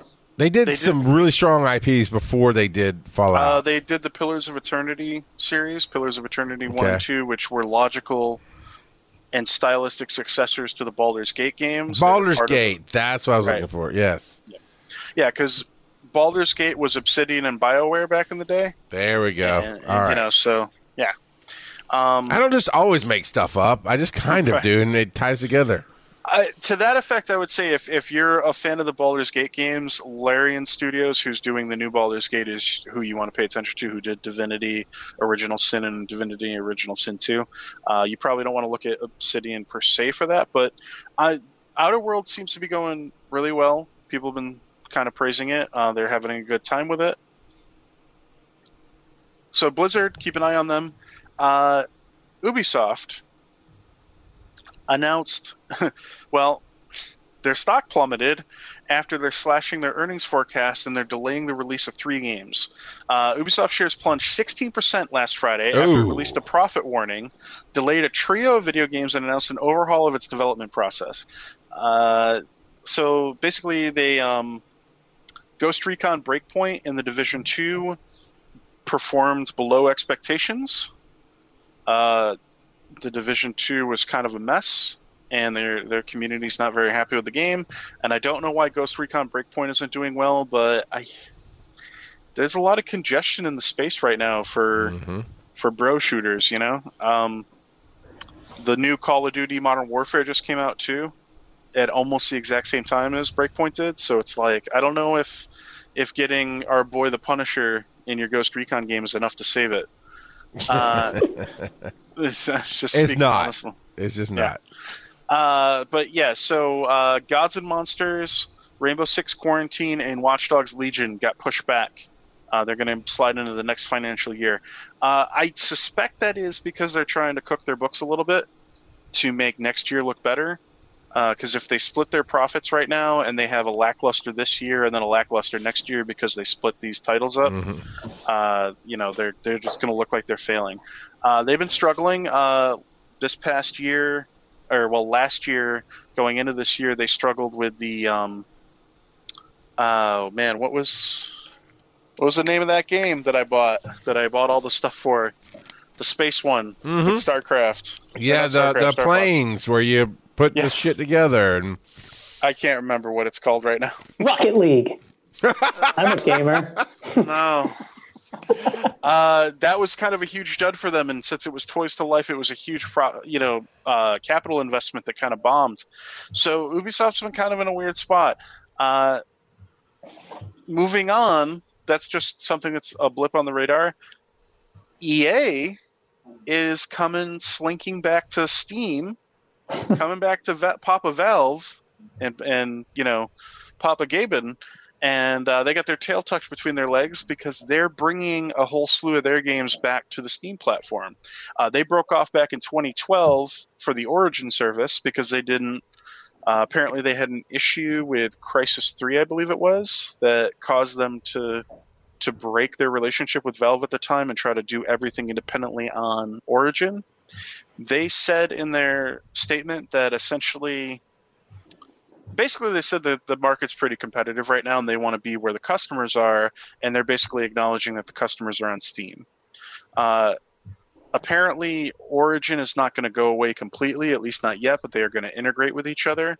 If you own something on origin you're still going to own it on origin. You're not going to get it you're not going to get like a steam code or anything but if you buy it on steam it'll launch through steam and everything and you'll be it, they're also working on crossplay between people who have Origin games and Steam games of the same game, uh, but they're talking about bringing stuff like Sims 4, uh, Star, Wars Battlefront 2, and a whole bunch of their new titles over to Steam in the coming months. So that's a big thing for a lot of because we've talked about like the Epic Game Store and some other things in the past where basically the, a lot of PC gamers are really frustrated with having so many different storefronts. yes. So EA coming back into the fold for Steam is a big move, and it's probably because basically the overall point that I'm trying to hit with everything that I've just brought up is I think things are rocky right now. I think there's a lot of competition out there. I think a lot of these games that they're launching are coming in under expectation. And so I think everybody is battening the hatches and preparing for some rough waters this holiday season. And that might mean good things for the consumer if you're looking to pick things up on the cheap. And also if you're looking to see, for example, the EA thing, everything coming back in house with Steam, that would be fantastic for a lot of Steam users. Uh, maybe Ubisoft should consider doing the same thing so I can uninstall Uplay because that launcher is hot garbage as well. yeah. But yeah, so that's kind of a state of the industry at the moment. I th- thought it was really significant that four or five of the major tentpole AAA developers are all basically juggling major big changes right now. Either they're pushing things back or they're making big transitions as to their offerings. I think a lot's going on. So, any of you guys have any thoughts to that? Uh, I wonder how long it'll be before Mm-hmm. the storefront owners on streaming services realize that they need to cut back and start, you know, dragging their way back to the Hulu's and Amazons and partnering up on apps instead of having their own. You know, it's like we talk. I mean, it's it's similar. We were hitting this critical mass with streaming services as well. You you see it earlier. Yeah, I think you see it hit earlier in the gaming market because it's it's smaller. I mean, profits Yeah, it's a smaller huge in the pond. video game, but I mean, it's a smaller pond exactly. So Yeah. maybe this is some foreshadowing for for uh, the the streaming content providers we've been talking about. Okay, so Yeah. I was just thinking about that with with movies anywhere, right? Which was is a Disney service, but they don't do their own stuff. Well, they do some, but it's basically it was, hey, bring your iTunes over. You still own it on iTunes, you can watch it here. Bring your Google Family, bring your Vudu, bring whatever. Um, and it tied into all these services, so they had partnerships. And I still will go to Vudu to rent a movie and watch it there. If I'm going to buy something digital, I'll buy it through Vudu, but I'll watch it on Movies Anywhere. And of course, it is partnered with Walmart and so on and so forth. And that's just shit. But we need something like that for games. It's getting to be too much. I'm with you, Paul. I, I'm looking at my desktop going, I've got three different freaking game launchers right here. And I got to remember, I got to go to Epic Store to launch Borderlands 3. Then I got to So go to Steam to play good games. Yeah. Not that Borderlands 3 is not good. I just don't know shitty launchers. all. No, yeah, no, yeah, you know. Yeah. It's funny that you just mentioned movies anywhere though, because during the show, I clicked on the email uh, three hours ago, Movies Anywhere emailed me and they're like, keep your account up to date and link all of your things. So Yeah. I had to go in and re-agree to link to Vudu and Mhm. the other services. So if you're a Movies Anywhere person, go do that so you can keep all your services connected. Um, yeah, it, it's it, it's the what's going on in gaming, Chris. To what you were saying is very similar to what was happening with streaming services in that everything was getting splintered, is getting splintered, because EA cut off with their Origin service. Ubisoft has UPlay. Uh, you've got the Epic Game Store has their own launcher. You have a lot of smaller studios, indie studios that all have their own launchers as well, and it's all over the place. And a lot of people really just want to have all of their games in one place. Like they want to have it on Steam. They want to own it on Steam. Exactly. Steam because the other thing is like we've talked about with the Epic Games thing in the past, Steam has a suite of features that just it's really robust and it enhances the overall experience. Because they have all the back end like the community stuff uh, like forums and bug forums and reviews and like everything that they have integrated in steam it's so deep. It, a lot of that stuff the average user never uses but they have tons of stuff that supports the back end not to mention all the cloud saving and all that kind of stuff so a lot of people want it all in one house. And so i think we're seeing what you're talking about there. Uh, what bill from run jump stomp has said before that you know getting too fractured a lot of people just want to condense and consolidate. So i think ea is doing the right thing. I think they're on the right path here. Uh, it's going to be interesting to see how it all works out. And i wonder if other you know aaa developers are going to follow suit I think Steam's next. So Steam was born out of of Valve, Valve. and Half Life and and those kind of things. They're like, hey, we need to make our own way to play this, so on. And then they grew into a store. Then they really grew into a platform. I think their next obvious step is to be that movies anywhere. It's like, hey, buy it on Epic, play it here. You know, buy it on. Well, you so can- we're the launcher. We're the platform you launch, and it's stable. It's good. You're trusted. You don't get hacked. You know. You can technically Um, yeah. do that right now like you can you can import non-steam games to your steam library where like it'll let you launch out of steam but it's still going to load up whatever other launchers Right. are required uh, and that's the thing the, these ea games coming with you know feasibly we're still going to have to be logged into origin or have it connected to our steam account so origin is not disappearing completely it's just Yeah. changing the nature of it so it's a little unclear how it's all going to work out but you're going to be able to buy ea games on steam again and that's what people are really excited about Jenna, do you play video games? I'm I'm not a PC gamer. I'm a platformer. Mhm. So Which yeah, platform I, I, do you use? everything comes out on the thing that I use, and I play those games. Um, PlayStation. yes Nice. Yeah. Do you have PlayStation now? Mm, Plus, I have No, Plus. that, not the, I don't now's the service. Mm-mm. Yeah, I got questions about it, and I don't know anything about it. Uh, isn't that their like I'm That's- tired of new shit. yeah. um, no, I was hoping Jen was going to say, I'm not a PC gamer. I am Gamergate. Oh no. Uh, Girls shouldn't be allowed in games. yeah. preferably not no i'm kidding But yeah, um, get them out of sci-fi like star wars and stuff too please we are. Charles, you're i just want to spreading see like a 15 virus. dudes the whole movie Uh, we Those are the lightsaber fights I want to see.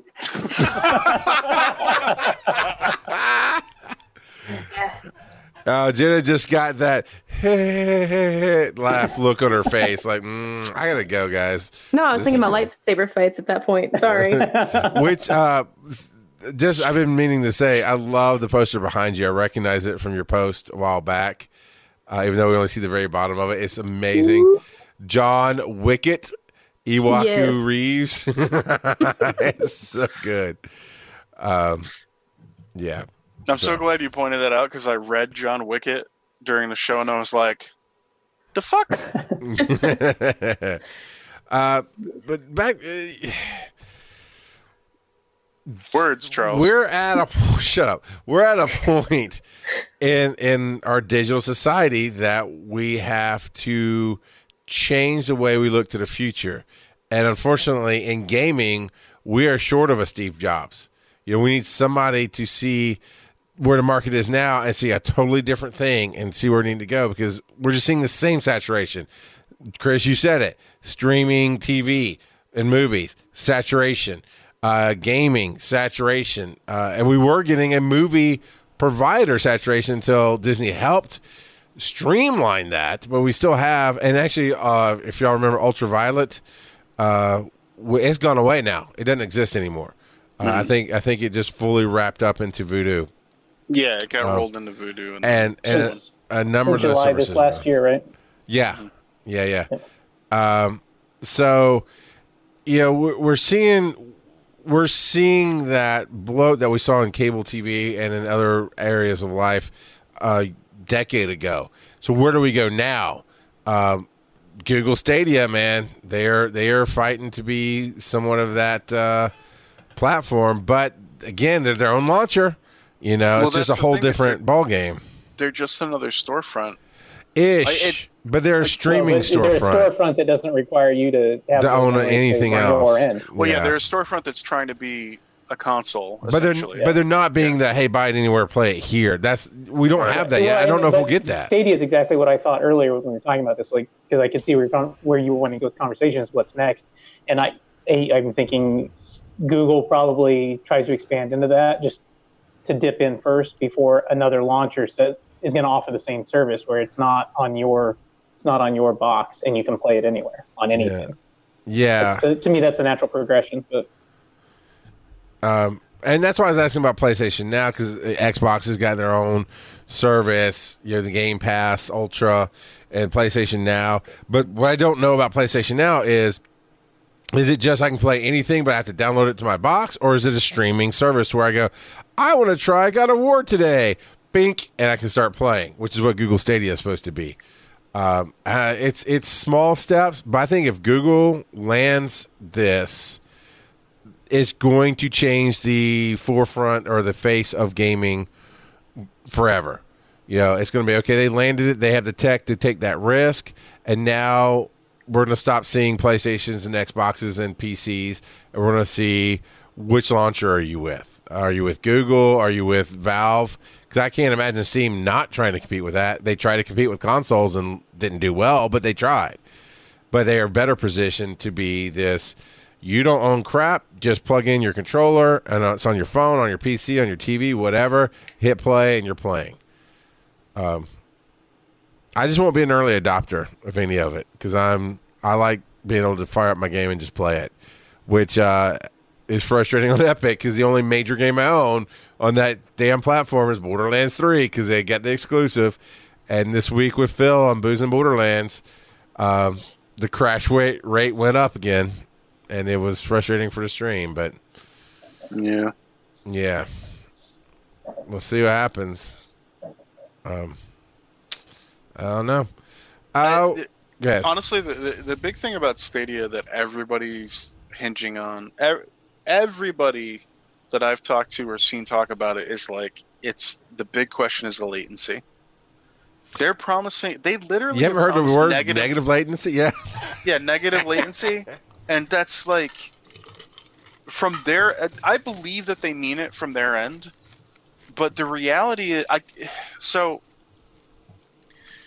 when we first started talking about Stadia, uh, Nicole and I talked about this, and one of the issues we have here in America is all broadband is not made equally. There are a lot of folks in areas that have, like where I live, I don't have great broadband. I have okay broadband. It's not the worst. It's not Australia. yeah. You know what I mean? No, and I mean that's like, it, but that's, and I'm going to circle back to that. But I have okay broadband.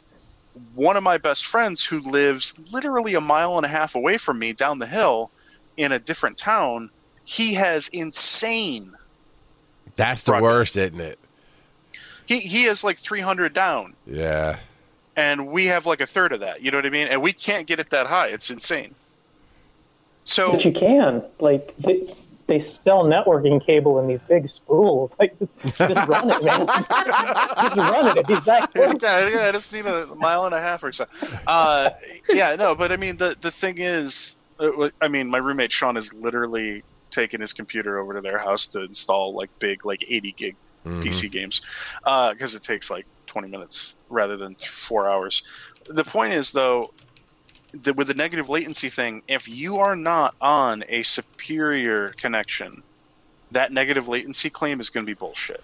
Well, And yeah. So a lot of people are going to bump into that, and they're going to go try to connect, and because it's all about that input lag. Like even if you're playing a single player game, and it, it's just you playing the game, if if it's not seamless, it's going to be jarring, and people are going to hate it, and you're going to get all this negativity. Uh, and let's not even start talking about multiplayer, because multiplayer is going to be a mess if your latency is jacked up. Do you Uh, work for Hooli? You sound like you work for Hooli. You know, Pied Piper's got this product. It's coming to market. You just need to accept the middle out, Paul. Uh, middle out, yeah. Well, that's But, the uh, thing with Google. They have the money to burn to put in the year or two it's going to take, if that, to, to really Well, smooth but this they- out. It's not a question of whether they have the money to invest. It's like Google can't fix my connection. Well, they're like actually they can- working on that. They are actually trying to Well, take yeah, over no, that They too. They can try to roll fiber out in Yeah. more markets, but the problem here in the states again is there's a lot of legislation, red tape. There's a lot of government-supported monopolies where, Yeah. like, Chris they and I were just talking about that too.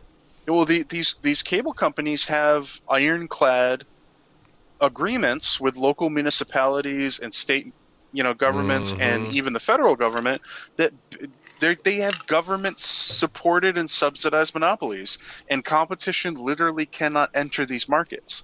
It's a huge concern, and you know, without getting into politics, the current administration's appointee to the um. Oh FTC? man, what? To the FTC? Yes, that one.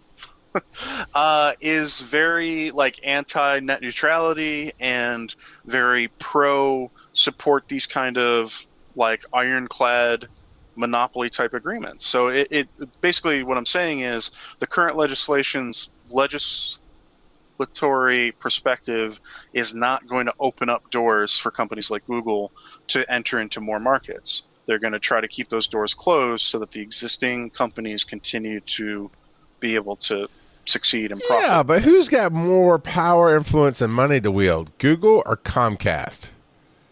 That's debatable. It is, but we're going to see. I mean, Rupert Murdoch's got a lot of money, but Google's the future, man. Well, you, but you got to remember, is Google funding political campaigns? I i are they lobbying in? Seeing as all campaigns are held over Twitter, Facebook, and oh, the internet now, yeah, they kind of are. They're like, oh, oh, Google algorithms. All of a sudden, your campaign's at the bottom of the list. Sorry, man, I don't know how they can't find you. Our bad. but that- yeah, yeah. that's oversimplifying. It the whole thing. is. But I It mean, totally that's is. a, companies like Comcast have their position because their owners and their their companies are lobbying Line the pockets on Capitol people. Hill. Yep. They're supporting campaigns. I mean, you mentioned you mentioned Comcast, like Rupert Murdoch. hmm I mentioned Australia. Uh, Australians will tell you that he is savaged the the media industry in Australia, and I'm sure he's connected to part of why internet service is so terrible in Australia as well because it's like it's absolute dog shit. Like any Australian will tell you. You ask the boys from Toy Power. Uh, you know, we had Trent on this show several months ago, and he had the worst time trying to stay connected to our call. And he was cutting in and out, and that wasn't that he wasn't that he was doing something wrong. That's literally just his internet being like, mm, no, no, yep, no, no, no, yep, no. And I, I've gamed with a lot of people from Australia, and it's very hit or miss for them. Uh, literally, bad weather can keep them off the internet. you know what I mean? Well, it, I mean, it's it's it's not to be minimized that, that Trent had to schedule time, you know, through through uh, through Australia's federal government to reserve that that window for him to get Yeah. the extra bandwidth to be able to communicate with us as well as he did. Yeah, yeah. I gotta, I gotta talk to some boys in the states. Make this happen. Oh man, but we're we are digressing a little bit here. Uh, you know what? Well, we got time for a quick uh, reading, watching, playing. Uh, does anybody having you know a thing that they're working on this week uh, in the entertainment world? So as I've been, you know, stuck in essentially a hotel room for the last two weeks, and I'll be here for another week, presumably. I got this cool little uh, game off the off the Google Play Store called Tiny Room by a Okay. company called Unity, and it's a fun little like puzzle solver, uh, almost uh, like mini escape rooms. Um, I I'm waiting for Chapter Ten to release. I I, I got through it pretty quick. Um, so it's it's a fun little quick playthrough game. The only thing, if you want to spend money on it at all, I think it's a buck ninety nine, and it'll stop showing you ads. Is the only thing that you hey, you have to spend money on. Um, they're still developing the game right now. I'm waiting for the October content to drop, which will be Chapter ten, and then Chapter eleven. I think it's supposed to be for before 2020, or maybe in the first quarter of 2020. So they're still adding to the game, but it's real fun. Like it's it's uh, it's a 3D world and it's like a three quarter view and you can turn the map all the way around and you have to in several of the rooms or whatever that you go to to look for clues. You can move objects um, within each like house that you go to. You may have like three or four different rooms that you have to go through looking for clues that will help you solve um, a mecha- uh, you know, trigger a mechanism in one room to get you a clue for this room over here. It's kind of a fun little uh, a, a brain break. It just it ma- and it makes you think, but it's a brain break from everything else. It's a cool little problem solver. Cool. Had a lot of fun with it. That's awesome, Jenna. Uh, I've been chugging through Doctor Sleep, the audiobook, uh, in, in preparation for the new movie. I cannot fucking wait. I am a huge Stephen King fan when there's an ending. Um, so I've been working through that. And I just got also The Wandering Inn, and I've been listening to that. And it's, it's not Stephen King. I don't know who it is, but it's very good. It's, it's weirdly good. A, a young girl gets dropped through a portal basically into a fantasy realm and has to learn how to live. That sounds So cool. it's Alice in Wonderland. No, I, well, when I say young girl, I mean like she's younger than me, but still a woman. Um, yeah. Pretty sure Outlander's on Starz, and I've seen it before. I find it. Look, that's Love not you, fantasy Jenna. realm just because he's so pale and beautiful. All right. I mean, I was gonna say, like, you know, obviously the way to survive is to just sleep all around Scotland, right? Um, It's just one. It's just one person. It's just one person. And she thinks she's never. Look, I will defend Outlander to the death. All right. Anyway, I I find it interesting that you're listening slash reading. Because I find that to be the same thing. You're reading and listening to the book uh, before the movie. Because most people stand on the book's better than the movie. They took out too much stuff. Obviously, you don't mind seeing the differences. I love them both completely separately. Like the book is amazing. The movie is also amazing. Is way different though. Gotcha. way different. Yeah, and I love the. I actually am probably the only person in the world who loves the Stephen King mini series of The Shining from like On the ABC? 90s, No, early it's- 2000s. Yep. Love Yep, it. yep.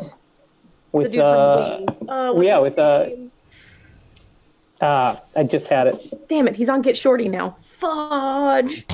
and on uh, Tim, something. and on Ballers. Um, Oh my god. Okay, hold on. wait. Dwayne the Rock Johnson. yes. Uh, Yeah. Yes, that is exactly who it is. Melissa which McCarthy. is why it's so good. They're looking at out. We're waiting. Sorry. I think it's Tim something, right? Is because he played Uh, No, it's not Joe Hackett. It's the other brother. It's It's the other Steven one? Weber. Steve Steven. Weber. There you go. Yeah. Okay. Uh, I you know I remember the commercials for that, but I never saw. I'm I'm I am a fan of Stephen King in certain arenas. Uh, just just really haven't d- dove into the other arenas. I guess I should say. It's not like I've, Oh. I've tried it and don't like it. I just I like. When I Uh, was young, those mini series on, Yeah. on ABC were like crack cocaine. I I am Yeah. probably one of two people on earth that love that will sit down and enjoy every minute of the Langoliers. now, see, I like the It's so Langoliers. That was that was different. it is so good. That Oh, Bronson Pinchot makes my day. yes. Oh man. Uh, Paul, what you watching, reading, or playing? Uh, let's see. Um, watching. Uh, recently finished The Politician on Netflix, which was a lot of fun. also finished Unsolved, the uh, the real crime drama about the murders of Biggie and Tupac. That was actually pretty fascinating to watch. A little sad that that show didn't get any, like it didn't get continued. It was a USA show that had one season and then it got canceled, uh, but it was really well done. Uh, gaming wise, been playing a lot of Destiny 2 lately. Destiny 2 just had their uh, Halloween event come out uh, called the Festival of the Lost, and so there's uh, a whole bunch of stuff going on with that. They're going to be around for a couple weeks. Uh, the Destiny 2 community's griping pretty hard because uh, the Eververse, which is their microtransaction store, is getting a whole bunch of new content, and the game itself isn't getting so much of it. So it's kind of they're like, uh, and I mean, so they recently went free to play with their new program called New Light, uh, where the first year's worth of content is like totally free, and a whole bunch of other game modes are accessible. Uh, but you still have to buy the Forsaken expansion and the Shadowkeep expansion if you want to get access to all of the content in the game. And so people are kind of salty about that. And then to see like all of the new cosmetics and stuff getting funneled into only the cash shop is pretty frustrating. So that's kind of been an interesting thing. I just picked up the new Humble Bundle that came out, uh, Day of the Devs 2019. I picked up the $5 tier because it had Battle Chef Brigade a game that's been on my radar for a little while, uh, and I'm probably going to play it on stream at some point. Uh, it also has a couple of other cool games to check out, uh, including at the $9 tier, the game Minit, and ToeJam and Earl back in the groove. Wow. Yeah, so check out Humble Bundle. Um, I always try to pimp Humble Bundle when they have a decent gaming bundle, but also they're going to be rolling over into their new month soon by the time anybody listens to this. And so I'll be really interested to see what they have in store for November. Because October was pretty dope. Uh, October, I don't know what the unlocks are yet because it's going to come out like tomorrow or the next day, but this month they had Call of Duty World War II, the Crash uh, N. Sane trilogy, which was a remaster of three Crash games, and then the Spyro remaster trilogy as well, which was also a remaster of three classic Spyro games. And I was like, that's a crazy deal for twelve bucks. So a big AAA Call of Duty title and two awesome trilogies of remastered classic platformers. So humble, you know, put it on your radar if you're a PC gamer. Or if you like comics. Yeah. Uh, yeah, they're they're they've done a number of cool comic bundles. Uh, right now they have a Dynamite 15th anniversary comic bundle uh, that has How many uh, verses have we got? well, it's got some Game of Thrones stuff, Battlestar Galactica, Elvira, Sherlock Elvira. Holmes, Six Million Dollar Man, Vampirella, Turok. It's got all kinds of stuff. Does it have any Death Defying Devil on there?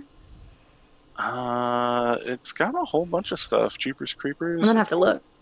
A lot of crazy stuff. Army of Darkness. Uh, yeah, so there's a lot in there. Um, there's also two RPG bundles right now. There's a Warhammer 40k roleplay, the Rogue Trader stuff, and also World of Darkness. So if you're into that kind of stuff, Humble Bundle, like the last year or two, has been absolutely killing it by offering a good spattering of RPG books, as well as comic bundles, as well as game bundles. Uh, the game bundles have slowed down a little bit. They're not quite as as fast and furious as they once were with having tons and tons of amazing game bundles, but they're still pretty solid. So put them on your radar. There Charles, what about you? Uh, I just finished watching Raising Dion. Um, it's okay. It's okay if they do a season two. It might be interesting. It, they they held the pacing the whole way, so it never quite peaks, or better yet, never quite valleys. Right, never gives. Uh, I mean, there's once or twice. I'm peeking right now. Yeah, the uh, one the the mother of Dion. Uh, she's a dancer, and they keep kind of toying with dancing and romance, but it's filler because they legit do nothing with it. Uh, that that's as close to a valley as you're going to get.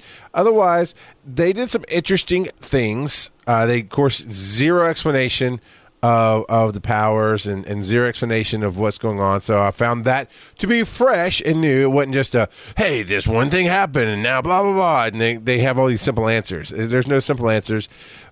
At the same time, I'd give it like a six out of ten. It was decent. I'd like to see maybe another season. I didn't hate any of it, but at no point did I go, "Oh my god, this is the thing to watch." Um, but it's fun to watch with the family. It's a good, wholesome show, and uh, the kid who is playing eight years old, I think, in the show. Um, uh, my kid is eight, and he relates to him, so it's a good thing. It's kind of fun to watch with family, and if, if they like superhero stuff. Uh, I just uh, I'm playing Marvel Strike Force, and they have launched their Halloween stuff, and it's baller, man. It has got uh, Ghost Rider, who've already unlocked, and I'm loving him. Elsa Bloodstone just hit the game tonight, and she is uh, on point. Uh, they're bringing in Sinister, Mister Sinister. They're bringing in uh, Hela, and um, there's one other that I can't recall off the top of my head that's going to be coming. It's not quite in the game yet, uh, but that's that's going on there, and it's it's a lot of fun. Uh, and then I'm looking for shows. You know, I'm always looking for something new. I'm really enjoying the rookie. If you're a Nathan Fillion fan, uh, the rookie really ramped up in the first season. The second season, it's pretty solid. So I just got the Castle episode, which was they brought in recognizable faces from Castle to to be in the show with him, and I love when shows do that. Reference you know past work. and Castle, they brought in Firefly people, so it was fun. There's actually a bunch of Firefly people doing voice work in Destiny. Is there now? Nathan Fillion, uh, Zoe, uh, a couple others.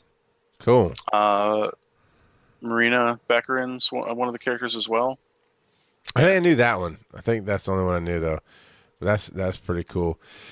Uh, yeah, I'm always looking for new games and new. Oh, speaking of Strike Force, there's my alarm to get my uh, energy. So yeah, it's it's.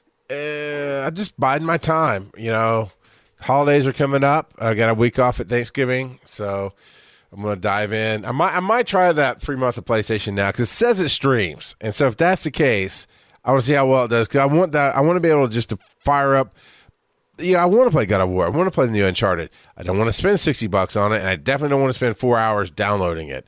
So I'll, I'll close to the holiday. I might try that out and and bring your report back. But other than that, that's it. All right, uh, Jenna. I want to get before I, I get you to your plugs. We were talking You about Google get- Stadia. Oh, oh, oh, oh, Chris didn't go yet. Yeah. Yes, yeah, he, he, You he's like I'm Yeah, playing with myself in my hotel room in a tiny. But he's still sitting here. I know, right? He didn't I'm just plugged in this week. Uh, Sorry, go. uh, but we're talking about Google Stadia. If you want to know more about that, we have the show for you at gstu.net. You can find Stadia Cast hosted by Bill of Run Jump Stomp and uh, his other show, Nintendo Switch Craft, as well. If you want everything in Nintendo Switch, two great shows, and we have them here on the network, so it's awesome. Jenna, where can we find you? Uh, I can be found on social media at Jen Chill or Jenna Gary One Four everywhere, and on Panelology, uh, my podcast. Nice, Chris. I can be found on the internet too, in social media places when you search Like for. Pornhub. yes, I'm not going to say no. Everywhere that you would expect to find someone like me, including, you know, Ashley Madison? watch lists. Um, no, um, you know, the usual places with it. How are you worse than don't know, where, where did Phil at this? Charles? It's been a while. I've been so good at it. How are you worse than Joe Hart at this? I, 'cause I, love not- Joe, but You I- can find Chris at all in all things wisdom on stuff. Please do. Yeah. See, but See? Joe interacts more on the social media than I do. Like, I don't do that. uh, I'm a fuddy duddy. Can you just take a moment to think about the things you just said and contemplate all of your life choices? you can, you can find Chris at uh, marriage counseling in the next month or so. So, uh, Paul, what about you? You can find me on Twitch and Twitter at SoapboxGSTU. Oh man, this is probably not going to be out in time, but if this comes out on Thursday, the 31st of October, I'm planning to play Alien Isolation tomorrow night to be super spoopy, and uh, that should be a lot of fun. Chris just got excited.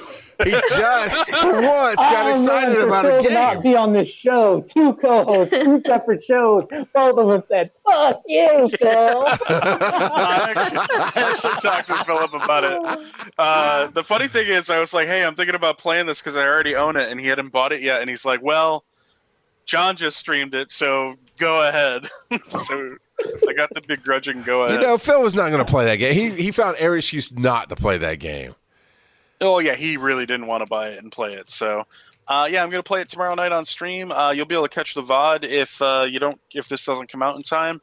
And I'm gonna be playing some other cool stuff in the coming weeks. So please check that out. Also, please check out my new show with Nicole, Crash Test Pilots. You can find us on Twitter and also on Anchor and Spotify and all the other spots. Our most recent episode is the Chilling Adventures of Sabrina.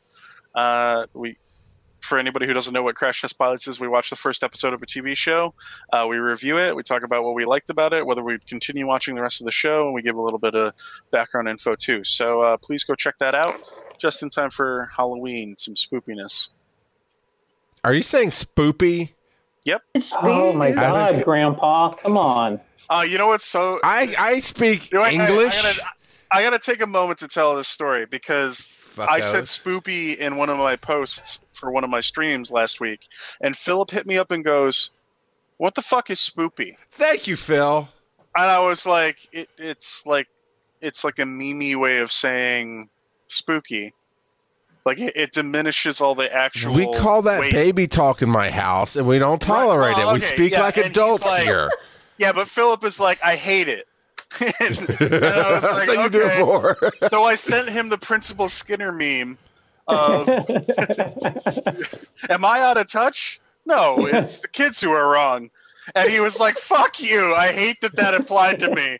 And I was like, Ah, It, it's like tone and, and tech. I mean, it's it's it was a simple misspelling, and now it's it's a meme that's taken on a life. We'll have we'll make sure Tony. just explains it to remember, Charles, you'll always be my first bay. And I am not Dutch And poop. Thank you. this shit was dope. And we should definitely do it again. Pretty rad, dude. I'm not going to be on for the month of November here on the show, so y'all y'all enjoy. There'll be no Charles for Thanksgiving November. miracle. Is that We just that need a clip roster? of Charles saying, "And what, pray tell, is a Ute?" Jenna, I fucking brought you on here to backstab me. What the hell? What? What? E2, Jenna. Brock got a podcasting all over social media where you can get the fuck off of my lawn. So that's that's how we're gonna end that right hey, there. Fig, we're sorry about the. Yeah, uh, yeah, yeah, yeah. sorry yeah. That's somebody else's brand. Chill. Uh, that, that, but seriously, uh, November's gonna be a weird schedule month for me. So I might make one episode next month. It, it fell really crazy this this time. So you might get more Jenna, Tony, Bill, and a few other players on the network. So we'll have that coming up. Uh, but Our, our viewership and listenership just it's gonna spike in November. You know that I, I would laugh my ass off if that actually happened. Yeah, I'm a businessman. It's like, oh, really? We're going to make more money in ads if I'm not on the show. Let's do it. So, all right, everybody. Thanks for Wait, listening. so are we going to have Bill come on the show? well, I think Bill might speak on the show, but he's not a heathen like you two fucks and talk about emptying his loins every goddamn time you like something. The new and improved, 50% better. Breaking it down. You, and you might get Phil back. Who knows? So, Uh, That's always good, ish. ish. well, until next week, tune in to hear Chris say. I got nothing this week. Yeah, I don't think you're even gonna be on next week, so fuck off, fuck up.